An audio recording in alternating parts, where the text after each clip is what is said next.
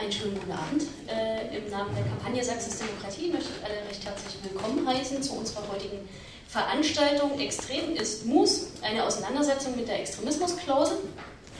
Das Thema ist seit geraumer Zeit aktuell, spätestens seit dem November, dem 9. November 2010, als die Preisverleihung vom Sächsischen Demokratiepreis stattgefunden hat und der AkuBiZ e.V. den Preis damals unter Protest abgelehnt hat, weil sie nicht bereit waren, die damit verbundene Extremismusklausel zu unterschreiben. Seit 1. Januar 2011 ist die Extremismusklausel Programm, das heißt, alle Vereine, Initiativen, die Gelder aus den Bundesprogrammen oder den Landesprogrammen beziehen zum Engagement gegen Rechts, müssen diese Klausel unterschreiben, sprich sich zur freiheitlich-demokratischen Grundordnung bekennen und Sorge dafür tragen, dass sie nicht mit Extremisten zusammenarbeiten oder auch nur den Anschein danach erwecken. Diese Klausel wurde zuerst auf Bundesebene eingeführt. Es gab dann unmittelbar nach der Preisverleihung und der Einführung am 1. Januar reichlich Protest. Die Reaktion in Sachsen darauf, auf diesen Protest, war, dass sie eine eigene sächsische Klausel nochmal erfunden haben und die nochmal eine Verschärfung dargestellt hat, insofern, als das damit verbunden ist, dass wenn Vereine Referentinnen für Veranstaltungen einladen, sie diese Klausel zusätzlich nochmal vorlegen müssen, sprich alle kleinen Referentinnen diese Klausel auch nochmal unterschreiben müssen. Es hat sich dann im Verlaufe der ersten Jahreshälfte 2011 Protest aus der Zivilgesellschaft formiert. Es gab sogar am 1. Februar einen bundesweiten Aktionstag, wo teilweise Initiativen und Vereine gestreikt haben aus Protest gegen diese Klausel. Der war auch recht medienwirksam. Es ist tatsächlich gelungen, dieses Thema in der Presse auch verständlich nachvollziehbar zu vermitteln. Die Reaktion darauf war allerdings nicht die Abschaffung der Klausel, was ja schön gewesen wäre. Nein, in Sachsen hat es auch noch dazu geführt, dass aufgrund dieses Protestes an die Initiativen und Vereine, die Gelder vom Land Sachsen bekommen, auch noch die Auflage erteilt wurde, in Zukunft ihre Öffentlichkeitsarbeit abzustimmen mit der Landeskoordinierungsstelle, sprich letztendlich mit dem Ministerium. Und dass mit dem Zuwendungsbescheid jede Zusatzerklärung zu der Klausel verboten wurde. Also mehr oder weniger verboten wurde, schlicht und ergreifend wurde jeder Zusatz, also ein Paper zum Beispiel, zu der unterschriebenen Klausel, wo man nochmal seinen Protest bekundet und sagt, dass man damit eigentlich gar nicht einverstanden ist, dass das automatisch als Nichtunterschrift gewertet wurde und damit zur Streichung der Gelder oder Nichtausstellung eines Zuwendungsbescheides hätte führen können. Sprich, jeglicher Protest, Argumente, Landtagsdebatten, Bundestagsdebatten, Gutachten von wissenschaftlichen Diensten haben bisher nach wie vor nicht dazu geführt, dass diese Klausel abgeschafft wurde, hat schlicht und ergreifend keinen Erfolg bisher gebracht. Der einzige Weg, der bisher jetzt noch gangbar erschien, war der juristische Weg, und das ist genau der Grund, warum wir uns heute Abend hier zusammengefunden haben. Morgen wird am Verwaltungsgericht Dresden die Bundesklausel zur Disposition stehen vor Gericht, also die Frage gestellt wird, ist es rechtmäßig, ist es nicht rechtmäßig. Diese Verhandlung wird morgen um 13 Uhr am Verwaltungsgericht in Dresden stattfinden, das ist unter Hans-Oster-Straße 4. Ihr seid da auch alle recht herzlich eingeladen, es wird eine kritische Begleitung dieser Verhandlung geben, das beginnt 11.30 Uhr vom Verwaltungsgericht, es wird ein Extremist-Quiz geben, es wird Extremismus-Schnittchen geben, das heißt kreativer Protest vor dem Verwaltungsgericht, und ihr seid dazu alle recht herzlich eingeladen. Zu heute Abend, die Veranstaltung heißt Extremismus, eine Auseinandersetzung mit der Extremismusklausel. Wir haben uns dazu Gäste eingeladen, die ich euch kurz vorstellen werde. Zum einen Steffen Richter vom AkuBiZ e.V., die Verweigerer sozusagen, die ersten Verweigerer, der uns heute Abend nochmal den Weg zur Klage ein Stück weit nachzeichnen wird und nochmal aus Sicht des AkuBiZ e.V. darlegen wird, warum sie sich damals entschieden haben, den Preis abzulehnen und warum sie sich auch dazu entschieden haben, den juristischen Weg zu beschreiten. Des Weiteren haben wir Uwe Hirschfeld zu Gast. Er ist Dozent an der Evangelischen Hochschule hier in Dresden. Er solidarisierte sich damals mit der Ablehnung des AkuBiZ e.V. Es gab in offenen Briefen, wo man diese Ablehnung unterstützen konnte, was Herr Hirschfeld getan hat. Und er wird uns heute nochmal aus politikwissenschaftlicher Perspektive die Hintergründe der Klausel und die Kritik an der Klausel darlegen. Des Weiteren ist heute Abend zu Gast Herr Ulrich Gintzel. Er war, solange es den Beirat des Weltoffenen Sachsens noch gab, Mitglied dieses Beirates. Er ist damals unter Protest, hat sich daraus zurückgezogen und wird heute Abend aus dieser Perspektive nochmal diese Extremismusklausel in einen Gesamtumgang in Sachsen mit Engagement, mit engagierten Initiativen darlegen. Zuletzt haben wir Suse Feustel zu Gast. Sie ist heute Abend hier als Vertreterin des Initiativkreises LAP Leipzig, die versucht haben, diese Einführung der Klausel bei dem lokalen Aktionsplan Leipzig zu verhindern und dann einen öffentlich kritischen Umgang mit dieser Klausel zu forcieren. Ich möchte als erstes, also zum Ablauf des Abends, also die Gäste werden kurz 10 Minuten einen Input geben und dann haben wir die Möglichkeit, reichlich zu diskutieren. Ihr seid ja auch zahlreich erschienen und habt bestimmt auch Fragen. Und ich hoffe, es wird ein spannender Abend. Ich übergebe das Wort zuerst an Steffen Richter und du erzählst uns nochmal kurz, wieso ihr euch damals dazu entschieden habt und wie es jetzt überhaupt in dieser letzten Zeit zu dieser Klage gekommen ist. Okay, also ich versuche das relativ kurz zu machen, weil die ganze Geschichte um die Preisablehnung im November 2010 ja ausreichend in den Medien erörtert wurde, glaube ich zumindest, was damals für mich als wichtigster Punkt erreicht wurde, dass bei der Bezeichnung der sogenannten Demokratieerklärung nachgebessert wurde, die ja jetzt in aller Munde als Extremismusklausel bezeichnet wird, finde ich persönlich einen viel besseren Begriff. Und spannenderweise schreibt selbst das Verwaltungsgericht überall in den Ankündigungen von Extremismusklausel und nicht von Demokratieerklärung. Wir haben im Sommer 2011 in Pirna beim zuständigen Jugendamt einen Antrag gestellt auf einen Gedenkflyer für ein ehemaliges Außenlager des KZ Flossenbürg. Da gibt es kein Gedenken dran, das liegt oberhalb von Königstein sozusagen oder lag da und es gibt keine Erinnerung daran. Wir wollten mit dem Flyer sozusagen das ehemalige Lager in die Erinnerung zurückholen.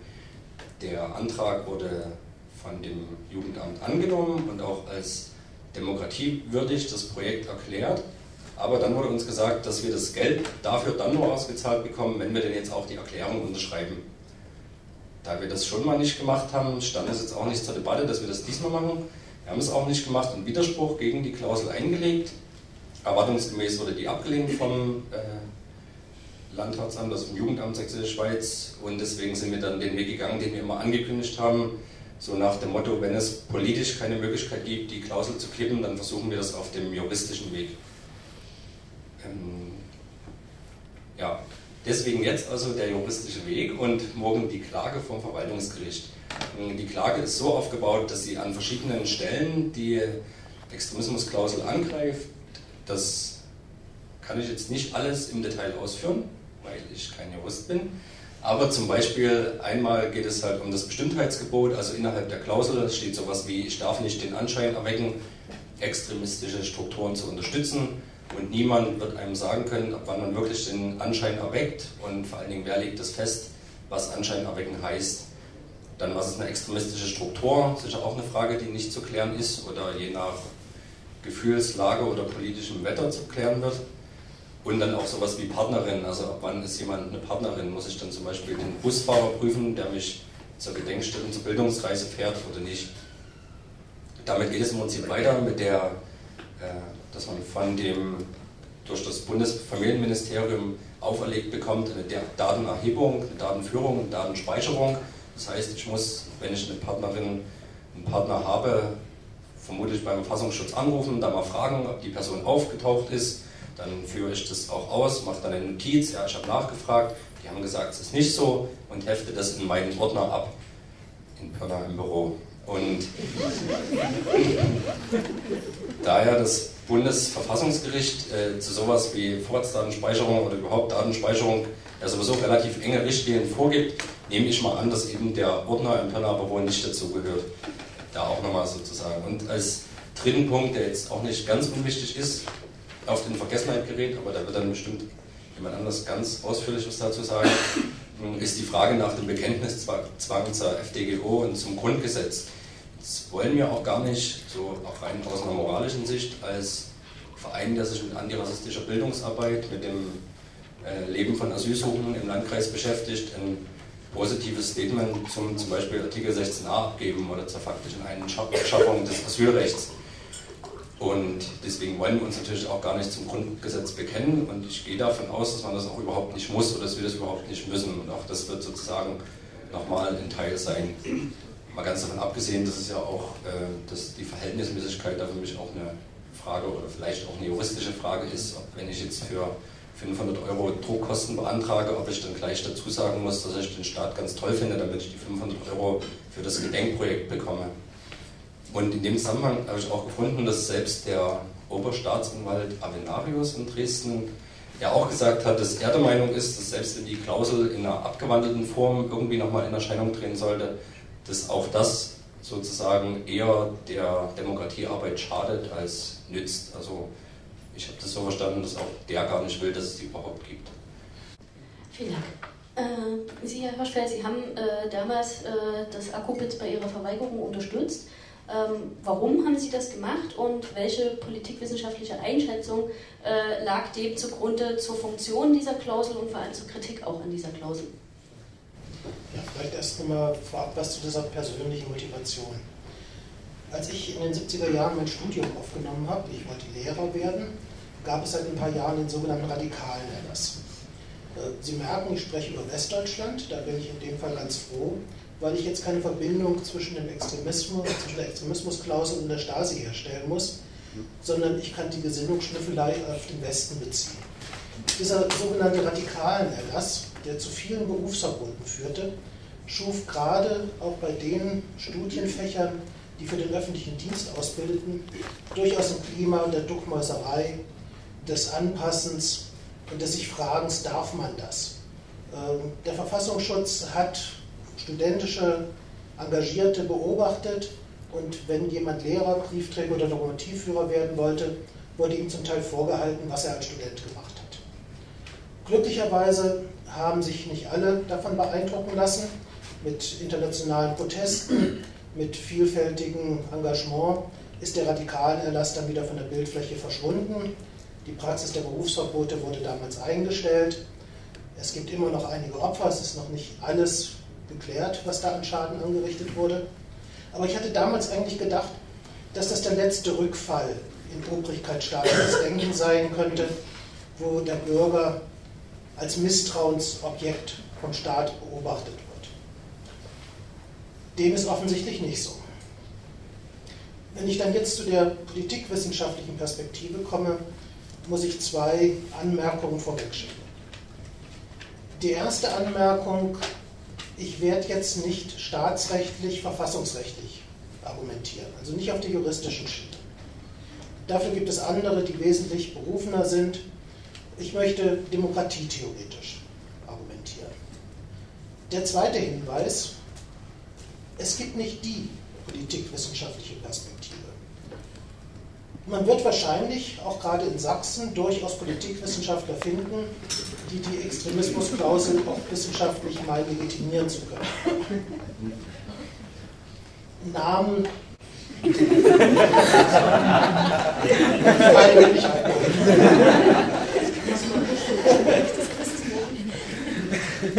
Dass dem so ist, dass es nicht die politikwissenschaftliche Perspektive gibt, hat einfach damit zu tun, dass es jeweils von dem Verständnis von Demokratie abhängt, was jemand hat. Und damit sind wir eigentlich in diesem politologischen Diskurs schon mittendrin. Es gibt grob gesagt zwei Konzepte von Demokratietheorie, die unterschiedliche Perspektiven aufzeigen. Einmal nennt man es die empirische Demokratietheorie und zum anderen die normative. Demokratiethemen. Die Begriffe sind ein bisschen unglücklich, aber in gewisser Weise auch bezeichnet, auch wenn das vielleicht nicht so gemeint war. Die empirische. Was ist die empirische Demokratietheorie? Die geht einfach davon aus, dass das Volk sich in einem demokratischen Verfahren, das formalisiert ist, was bestimmte festgelegte Strukturen, Prozesse kennt, eine Regierung wählt und danach den Mund hält. Also das ist eine Demokratietheorie, die auf demokratisch legitimierten Weg dafür sorgt, dass das Volk wieder einen König hat. Das kommt sozusagen auch aus dieser Denktradition, dass Herrschaft etwas unhinterfragbar ist, was es einfach geben muss. Gesellschaft kann ohne Herrschaft, ohne Regierung nicht funktionieren. Und weil wir das eben nicht mehr qua Geburt regeln wollen, über die Erbnachfolge, sondern demokratisch, muss man mit Wahlen und so weiter die Elite finden, die in der Lage ist, die Gesellschaft zu leiten. Um da nur so zwei Namen, drei Namen mal zu nennen, die für diese empirische Demokratietheorie von Bedeutung sind. Das ist zum einen Max Weber, das ist Schumpeter, das ist aber auch der oftmals heiß verehrte Niklas Luhmann. Dieser empirischen Demokratietheorie, man könnte das empirisch jetzt damit erklären, dass man sagt, naja, die beschreiben einfach, wie es ist. Das war jetzt die Pause für den Lacher. Dieser Theorie steht die Normative gegenüber, die sich nicht damit abfindet, dass es so ist, wie es ist, sondern die normative Ansprüche erhebt, wie Demokratie denn sein soll. Und zwar sein soll, nicht nur in dem Sinne, dass die formalen Voraussetzungen erfüllt werden, sondern dass die Bevölkerung, das Volk, sich selbst regiert. Also Herrschaft nicht durch Absonderung einer Elite gewährleistet wird, sondern durch Selbstregierung des Volkes. Es gibt eine wunderbare Formulierung von Abraham Lincoln, der wahrscheinlich nicht unbedingt der Vorzeigedemokrat war, der seine eigene Definition da umgesetzt hat, aber diese Formulierung trifft es einfach. Und zwar ist Demokratie in diesem Sinne Government, ja, schon irgendwie selber. Ich gucke jetzt nach, bevor ich was Falsches sage. Genau, die Reihenfolge.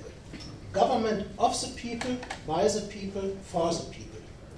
Also Regierung ausgehend vom Volk, durch das Volk und für das Volk.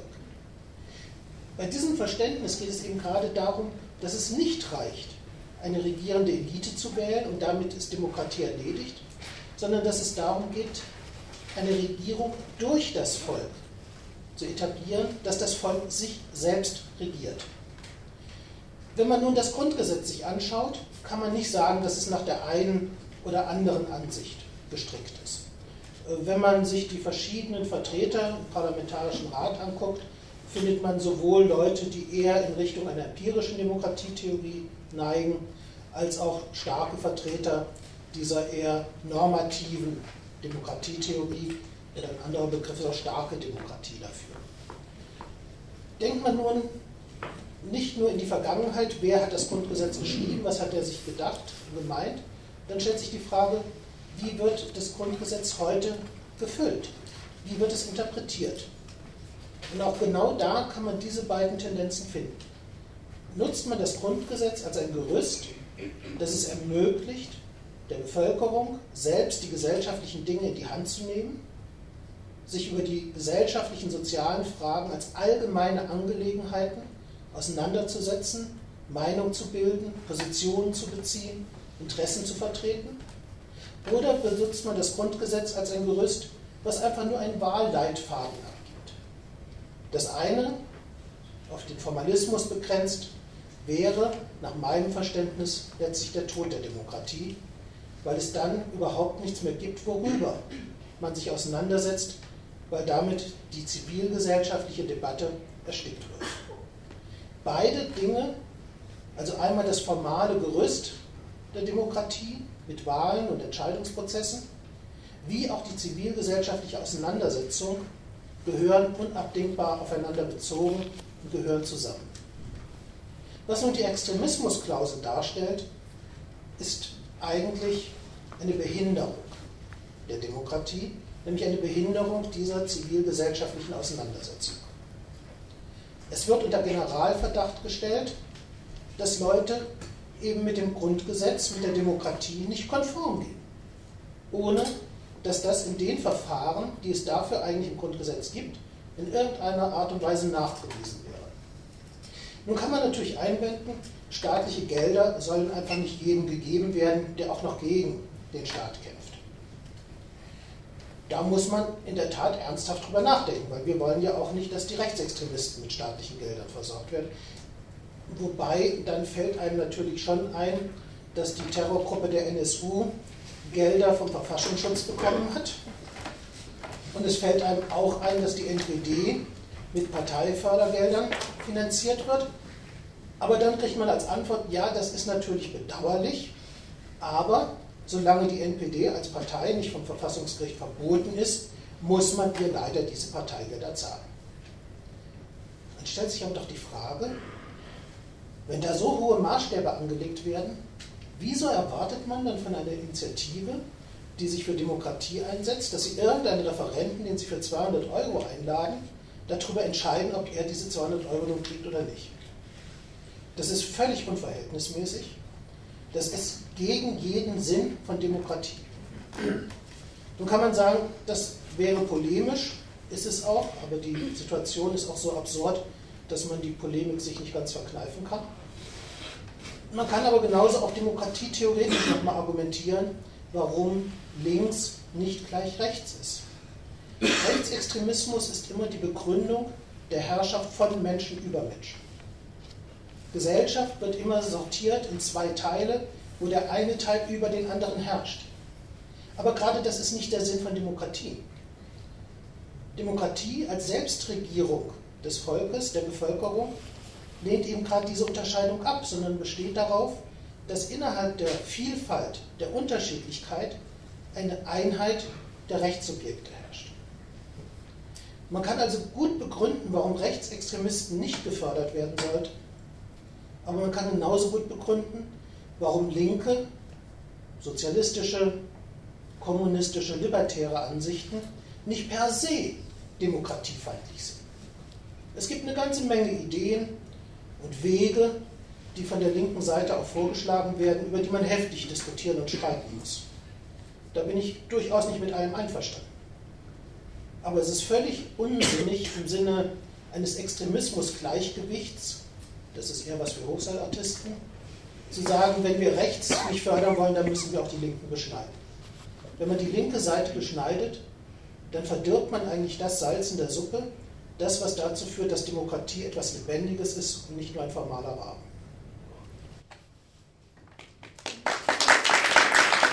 Vielen Dank.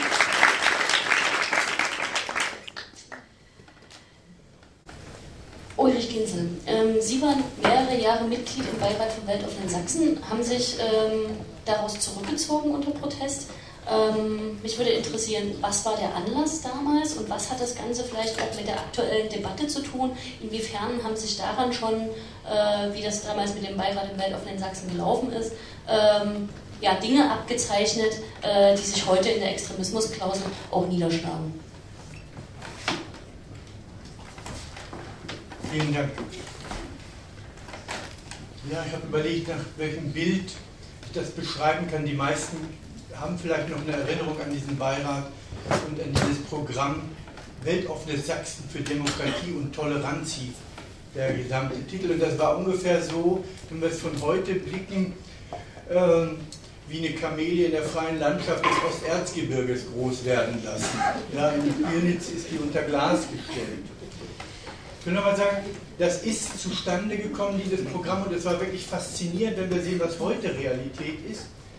In der Zeit, nachdem die NPD in den Landtag gekommen ist und als die Koalition zwischen SPD und CDU gegründet wurde. Das ist ganz stark, es gab Vordiskussionen, wo das NDK in Wurzen, wo das Kulturbüro Sachsen beteiligt waren, die dann programmatisch schon gearbeitet haben, was brauchen wir denn als Grundlage für eine Förderung von demokratiefördernden Antirassismus- und Antiextremismusprojekten.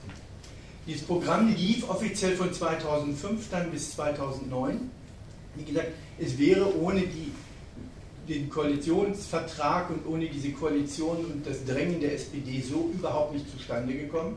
Das hat man auch, da gehe ich nachher nochmal kurz drauf ein, gesehen, was dann 2009 passiert.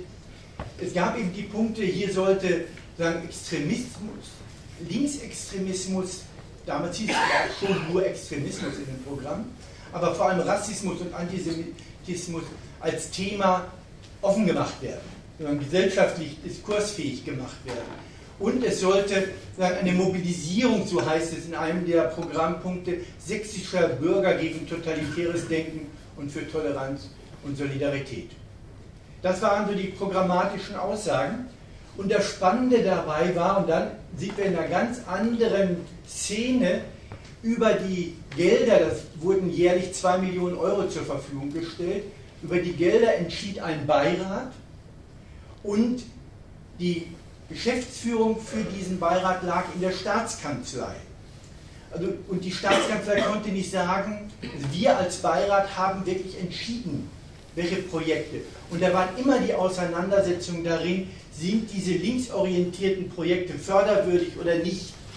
Aber in der Zusammensetzung dieses Beirates war es klar, dass wir dies sozusagen nie als Ausschluss diskutieren, sondern wir konnten die Projekte durchsetzen, denen wir zugesprochen haben, dass sie für Demokratie, dass sie gegen Rassismus und Rechtsextremismus handeln. Wenn ihr wollt, kann ich nachher etwas zu den Leuten auch sagen.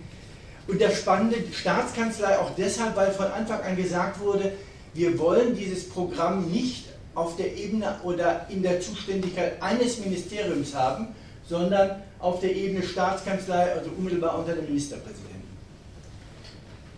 Es gab die Förderung, sozusagen große Blöcke in der Förderung, nämlich die Co-Förderung von Projekten, die über Bundesprojekte, über Bundesfördermittel gefördert wurden, aber die Eigenmittel für den Eigenanteil nicht aufbringen konnten. Das war ein großer Block.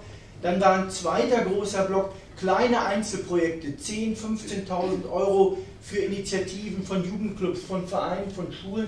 Also wirklich den Versuch zu machen, das Thema Bekämpfung von Rassismus und Rechtsextremismus auch auf der Ebene kleiner Projekte, Initiativen, Jugendclubs und so etwas zu etablieren. Und ein drittes und viertes war dann, es sollten kommunale Projekte gefördert werden, also Kommunen sollten ermutigt werden, selbst etwas zu tun. Wenn ihr denkt, in der Zeit gab es an ganz vielen Stellen und in vielen Orten in Sachsen Auseinandersetzungen oder sozusagen auch schon befreite Räume, die rechtsextrem okkupiert hatten. Und hier sollten auch Kommunen ermutigt werden, das zu machen und Öffentlichkeitsarbeit. So, das war das Programm.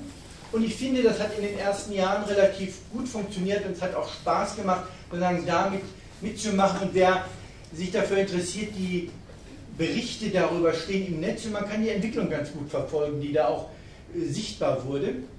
Und dann passierte allerdings zunehmend schon in der Zeit, und ich bin etwa Ende des 3. Jahres dann ausgestiegen aus 2 Gründen. Es passierte zunehmend die Einflussnahme der Staatskanzlei auf das, was beschlossen werden sollte, in der Frage, müssen wir bestimmte Gelder zurückhalten oder nicht, können wir diese Projekte fördern oder nicht. Und das war von den Rahmenbedingungen, war die Kompetenz des Beirates nicht angreifbar. Aber sie wurde sozusagen immer stärker auch in Frage gestellt. Und das Zweite, es wurde da eine wissenschaftliche Begleitung vergeben, fern von Sachsen dann etabliert. Und diese wissenschaftliche Begleitung sollte nicht nur wissenschaftliche Begleitung machen, sondern sollte faktisch Förderempfehlungen geben. Welche Projekte dürfen künftig noch gefördert werden und welche nicht? Viele meiner Kollegen im Beirat haben gesagt, das finden sie nicht in Ordnung. Ich habe gesagt, das finde ich unerträglich, da will ich nicht weiter mitmachen. Das war der Grund für mich, dann auszusteigen. Zum Schluss noch, was ist passiert?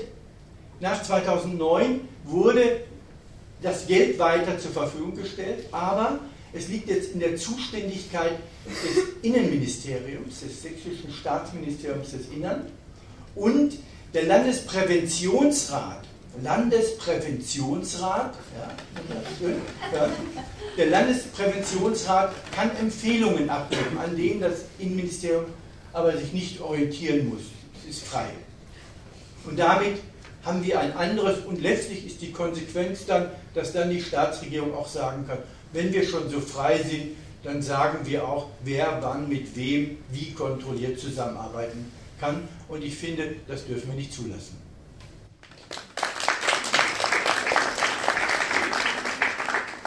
Vielen Dank. Also kann man die Extremismusklausel als Fortsetzung dieses Kontrollbedürfnisses seitens des Innenministeriums tatsächlich interpretieren und man sieht tatsächlich auch einen Weg, der dahin geführt hat. Mit dieser Extremismusklausel sind wir nun alle, die sich engagieren und dafür auch hin und wieder Geld beantragen, konfrontiert. So war es auch in Leipzig, wo der lokale Aktionsplan Gelder zur Verfügung gestellt hat für Projekte gegen rechts. Und auch da sollte natürlich die Bundesklausel, das sind ja Bundesmittel für diesen lokalen Aktionsplan, eingeführt werden. Suse Feustel, du hast dich mit in dem Initiativkreis LAP Sachsen, LAP Leipzig eingebracht. Was war der Anlass, was war die Idee dahinter und ja, welche Strategie steckte dahinter, das in Form eines solchen Initiativkreises zu machen? Ja, lassen wir es erstmal dabei. Hallo? Ich habe hier 3 Fragen bekommen, um zu erklären, wie wir strategisch vorgegangen sind. Ich werde das ein bisschen kürzen, weil wir haben danach, sehe ich hier auf dem Zettel von Andrea, noch ein bisschen Zeit zum Diskutieren und für Nachfragen. Ich habe in diesem Initiativkreis, der sich Anfang letzten Jahres gegründet hat, das Konneein in Leipzig vertreten. Das ist, für die, die es nicht kennen, ein soziokulturelles Zentrum in Leipzig, was bis 2009 kontinuierlich im Verfassungsschutzbericht in der Sparte Linksextremismus aufgetaucht ist, was ein bisschen witzig ist, weil es tatsächlich ein Riesenladen und Kulturfaktor für die Stadt ist. Wir werden von der Stadt auch groß unterstützt, machen über 100 Konzerte im Jahr und Politveranstaltungen. Das nur kurz zum Background, weil der Initiativkreis sehr heterogen besetzt war. Ich habe dort diesen Laden vertreten, weil wir diesen Initiativkreis quasi auch ins Rollen gebracht haben. Und zwar ist es bei uns über Jahrzehnte mittlerweile Kultur gewesen, keine Gelder beim Staat in Deutschland bzw. Sachsen zu beantragen, aus dem einfachen Grund, dass wir uns da eh immer keine Chancen ausgerechnet haben als extremistisches Projekt. Wir haben es dann doch gemacht, und zwar über den LAP. Wir hatten letztes Jahr 20-Jahr-Feierlichkeiten und haben ein LAP-Projekt beantragt bei der Stadt und haben das genehmigt bekommen. Also haben wir einen Brief gekriegt, dass wir unsere 7.500 für unser Projekt bekommen. Und dem Schreiben lag die Extremismusklausel bei, was wir natürlich total witzig fanden, weil da ist ja vorgesehen, dass man nicht mit Leuten zusammenarbeitet, die im Verfassungsschutzbericht auftauchen. Genau auf dieser Ebene lief das. Das fanden wir am Anfang natürlich unheimlich witzig, haben uns dann aber überlegt, das Konneein ist auch ein politischer Laden, also wir versuchen immer, wenn es denn möglich ist, politisch zu intervenieren. Und haben natürlich gesagt, wir können das Geld auf keinen Fall unter dieser Prämisse annehmen, das wird natürlich nicht unterschrieben. Haben auch wie das AkuBiZ, die haben ja vorher quasi den Präzedenzfall zur Demokratiepreisverleihung geschaffen, überlegt, ob wir klagen, aber das ist nicht so ganz unser Weg, weil wir fanden das politisch nicht so sinnvoll, also haben wir angefangen zu telefonieren und haben uns 3, 4 andere Initiativen in Leipzig ran telefoniert, die Stadt ist auch nicht so groß, man kennt sich, und gesagt, wir müssen hier was machen. Ihr seid auch alle Leute, die da was beantragt haben, und wir haben natürlich rausgekriegt, dass auch dort die Anträge genehmigt wurden. Das führte dazu, dass wir eine Einladung zusammengeschrieben haben mit denen, wo eine inhaltliche Auseinandersetzung mit der Klausel stattgefunden hat und wir ein Treffen einberufen haben, wo wir 50 Initiativen eingeladen haben. Davon sind am Ende 15 ungefähr gekommen, aber wir haben auch gleich den Beirat eingeladen, den Sozialbürgermeister, unsere Extremismusfachstelle etc. pp. Und dort sind wir dann inhaltlich vorgegangen, haben Vorträge zum Thema gemacht an einem Abend, haben darüber diskutiert und sind dann früh um 3 tatsächlich im Konsensprinzip dazu gekommen, einen Text zu verfassen, der sich gleichzeitig an die Stadt und den Beirat richtet und wir die Stadt auffordern, dass quasi die Klausel zurückgezogen wird und dass im Zweifelsfall die Bundesgelder zurückgegeben werden, dass eine Arbeit gegen Neonazis oder auch gegen Diskriminierung, das ist in Leipzig immer noch mit einem Schwerpunkt, eine Stadtaufgabe ist und dass sich dann eine SPD-regierte Stadt nicht von schwarz-gelber Bundesregierung abhängig machen sollte. Das war dann so halbwegs erfolgreich. Unser Ziel war, von den 10 Initiativen, die die Anträge genehmigt bekommen haben, alle zum Verweigern zu kriegen, damit die Stadt auf ihren 50.000 € setzt und quasi auch so ein bisschen gezwungen ist, sich dann mit Kristina Schröder auseinanderzusetzen, ob der Kontodaten der Rücküberweisung. Das hat nicht ganz geklappt. Wir haben nur 5 zum Verweigern quasi gekriegt. Dann haben wir gute Pressearbeit zum Thema gemacht und haben es dann geschafft, dass tatsächlich der Beirat eine einstimmig verabschiedete Solidaritätserklärung mit den 5 Vereinen verabschiedet hat, die die Klausel verweigern. Das Ergebnis davon ist jetzt, dass die Diskussionen nach wie vor anlaufen. Wir haben jetzt mittlerweile in der Stadt lokaler Aktionsplan, Mitteln vom Weltoffenen Sachsen, vom Bund, aber auch aus kommunalen Geldern, und die Hälfte aus kommunalen Mitteln werden jetzt auch mit Öffentlichkeit dazu ohne Klausel ausgegeben, weil die Stadt da nicht gezwungen ist. Das ist quasi so ein Teilerfolg, zu sagen, da gibt es einen Konsens mittlerweile zumindest, was die Parteien betrifft, die jetzt gerade nicht in der Bundesregierung sind. Dass es Gelder gibt für Initiativen, die sich weigern, die Klausel zu unterschreiben. Die Stadt dorthin gebracht haben wir leider noch nicht, einfach zu sagen, wir machen einen eigenen Topf und machen unser eigenes Ding. Immerhin, unser Jugendamtsleiter hat jetzt immer noch offenen Termin bei Frau Schröder, auch das wurde zugesichert, dass er mit dem Sänger der Prinzen, Sebastian Rumbiegel, bei Frau Schröder noch einen Kaffeetermin haben will, um mal zu erklären, was die Stadt Leipzig von der ganzen Aktion hält. Das ist die dritte Frage. Ich sollte sagen, was hat es gebracht, was hat es nicht gebracht. Es hat gebracht, wir haben trotzdem unser Geld bekommen im Nachhinein. Auch das hat die Stadt veranlasst auf Druck, also weil quasi auch so ein Konsens da war und mit uns Initiativen wie Villa e.V. mitgezogen haben. Die machen vornehmlich Kinderarbeit, also die sind auch gar nicht anrüchig. Also die standen noch nicht im Verfassungsschutzgericht. Das heißt also, auf der einen Seite hat es sehr viel gebracht, auf der anderen Seite haben wir jetzt gerade gesehen, dass es natürlich auch in bestimmten Teilen noch Leerstellen gibt. Wir haben jetzt so ein bisschen unsere Arbeit liegen lassen, weil wir andere Themen bearbeitet haben, und haben jetzt festgestellt, der Initiativkreis, dass wir wieder anfangen müssen zu arbeiten, weil von ganz alleine bewegt sich dann auch so ein Stadtrat und so ein Beirat nicht in die Richtung, die wir da haben wollen. Das sind so ein bisschen die Negativ-Sachen an der ganzen Aktion. Und die letzte negative Sache ist, dass es in Leipzig, es hat auch was Positives wieder, zwischen verschiedenen Vereinen und Initiativen auch ein bisschen polarisiert wurde, da wir offen damit argumentiert haben, dass es, wenn es um LAP-Gelder geht, für die, die es nicht wissen, da kann man maximal 10.000 € beantragen in Leipzig. Das sind Projekte, wo man keine Stellen beantragen kann, sondern maximal Honorargelder, und wir damit in die Öffentlichkeit gegangen sind, zu sagen, LAP-Gelder sind immer zu verweigern, also das ist was anderes wie mit Bossmitteln, wo dann teilweise Arbeitsplätze dranhängen und riesengroße Projekte. Und das haben wir den anderen so ein bisschen moralisierend vorgehalten, zu sagen, wer ein LAP-Projekt nicht verweigert, der hat auch nichts gegen die Extremismusklausel, weil es keinen Verein tatsächlich kaputt macht, ein kleines Projekt nicht zu tun oder dafür kein Geld zu kriegen. Zumal ja wenn man einen Antrag stellt, man nie weiß, ob der genehmigt wird oder nicht. Das hat so eine Polarisierung tatsächlich in der Stadt geführt und so ein paar Feindschaften, die jetzt immer noch bei verschiedenen Diskussionen ausgefochten bzw. wieder beigelegt werden. Aber alles in allem haben wir beim letzten Treffen letzte Woche festgestellt, dass wir sehr erfolgreich waren.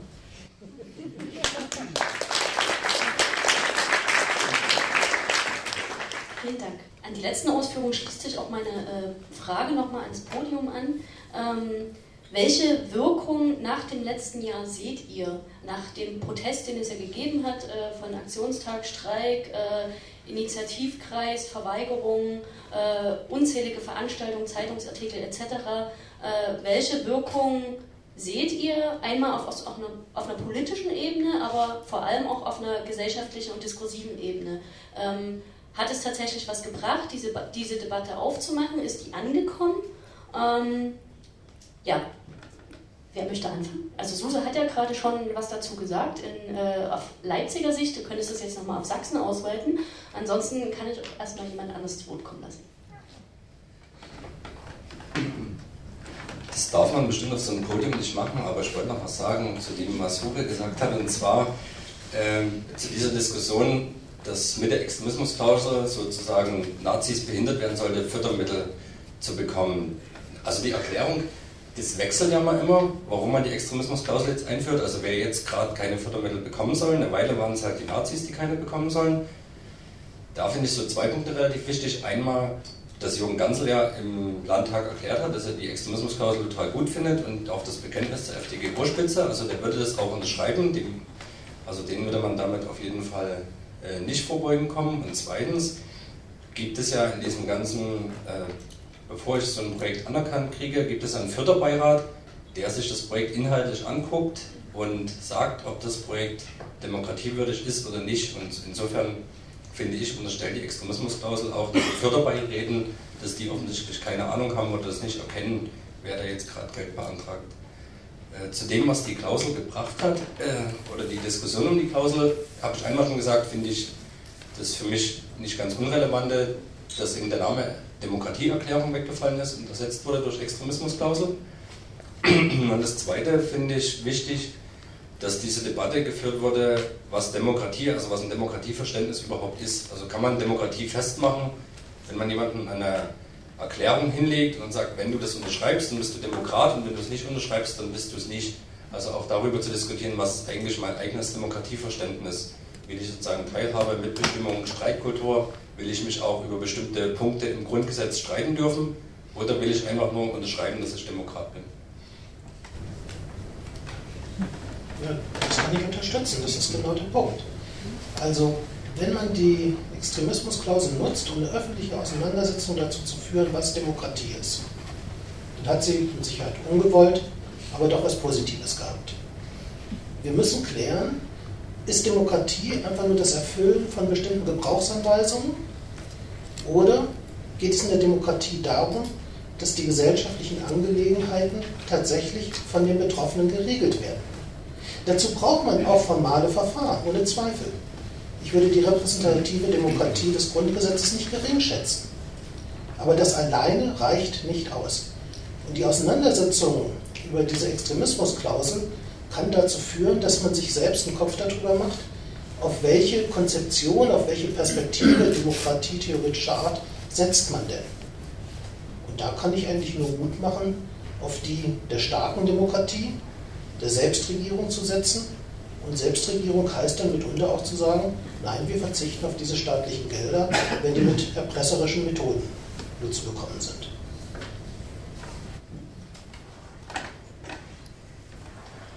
Naja, ja, da gibt es einige Dutzend Projekte im Land, die darauf vertrauen, dass ihre gute Arbeit, und das ist ja das Perfide an dieser Extremismusklausel, die diese Arbeit gegen Intoleranz, gegen Demokratiefeindlichkeit, gegen Rechtsextremismus, gegen Rassismus gemacht haben, teilweise seit Jahrzehnten, seit dem AGAG-Programm in den 90er Jahren, also es gibt Projekte, die seit 20 Jahren hier in Ostdeutschland das machen, denen wird jetzt gesagt, ihr müsst doch erstmal legitimieren und wir vertrauen euch nicht mehr. Was steckt denn da für ein Verständnis dahinter? Ich finde, das müssen wir in der öffentlichen Diskussion auch nochmal klar machen, dass hier die diese Demokratie gerade in Sachsen ein Stück verteidigt haben, ja, und zwar teilweise schmerzvoll, was Sie an dem Beispiel AkuBiZ oder NDK Wurzen oder so auch gut nachvollziehen können, die werden jetzt unter Verdacht gestellt und die werden behindert und die werden eingeschränkt.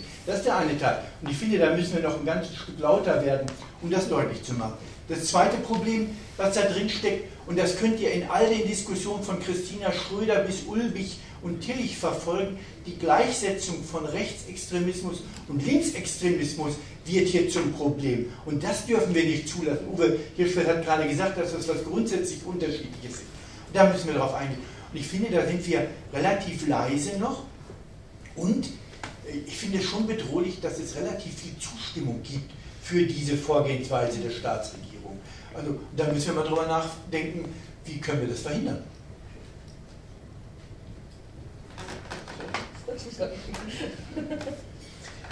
Ich finde auch, dass es ein zweischneidiges Schwert ist. Ich finde, die Extremismusklausel hat positiv dazu geführt, dass ich in den letzten 2 Jahren mit Leuten zum Thema Demokratie, Staatsverständnis, was ist eigentlich eine Antifa, linksextrem, förderwürdig oder nicht, diskutiert habe, was Diskussionen waren, die vorher tatsächlich nicht möglich waren und wo man mit Leuten jetzt diskutiert, mit denen man sich vor 5 Jahren zu so einem Thema nicht hätte an den Tisch setzen können. Das ist tatsächlich, da würde ich Steffen zustimmen, was total Positives.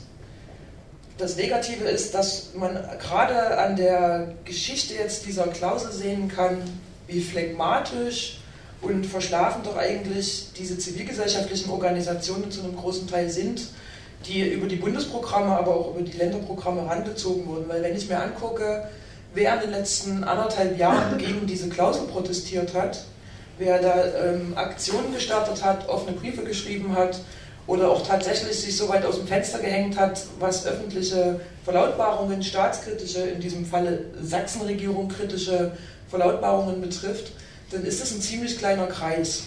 Diese offenen Briefe werden zwar immer von 50 bis 400 Leuten, je nachdem wer es geschrieben hat, unterschrieben, aber wenn ich mir die Masse an Projekten angucke, die über das Weltoffene Sachsen gefördert wurden, die über die Bundesprogramme gefördert wurden, die über einzelne Länderprogramme gefördert wurden, die sich irgendwo ihr Geld herholen, dann ist das eine Sache, die mich noch viel mehr erschreckt als diese Starrsinnigkeit so einer sächsischen Staatsregierung oder so einer Bundesregierung, weil ich von denen tatsächlich nichts anderes erwarte.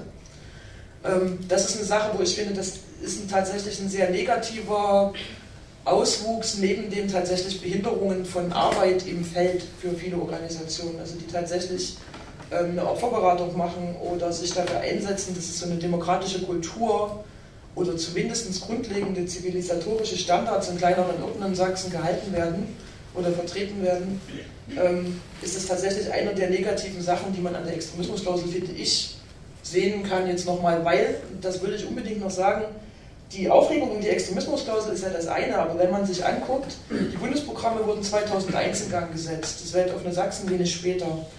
Der Zustand vorher war nicht so besonders anders, nur dass es die Klausel als offenes Bekenntnis zu unterschreiben nicht gab. Auch schon bevor die Klausel eingeführt wurde, haben verschiedene Initiativen und Vereine mit bestimmten anderen Initiativen und Vereinen nicht zusammengearbeitet, um nicht in den Geruch zu kommen, mit Leuten zusammenzuarbeiten, die vielleicht als extremistisch dargestellt werden.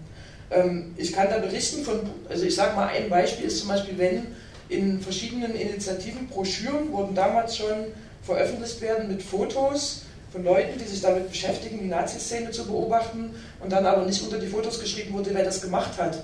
Einfach weil so eine Gruppen vom Verfassungsschutz als linksextrem bezeichnet werden.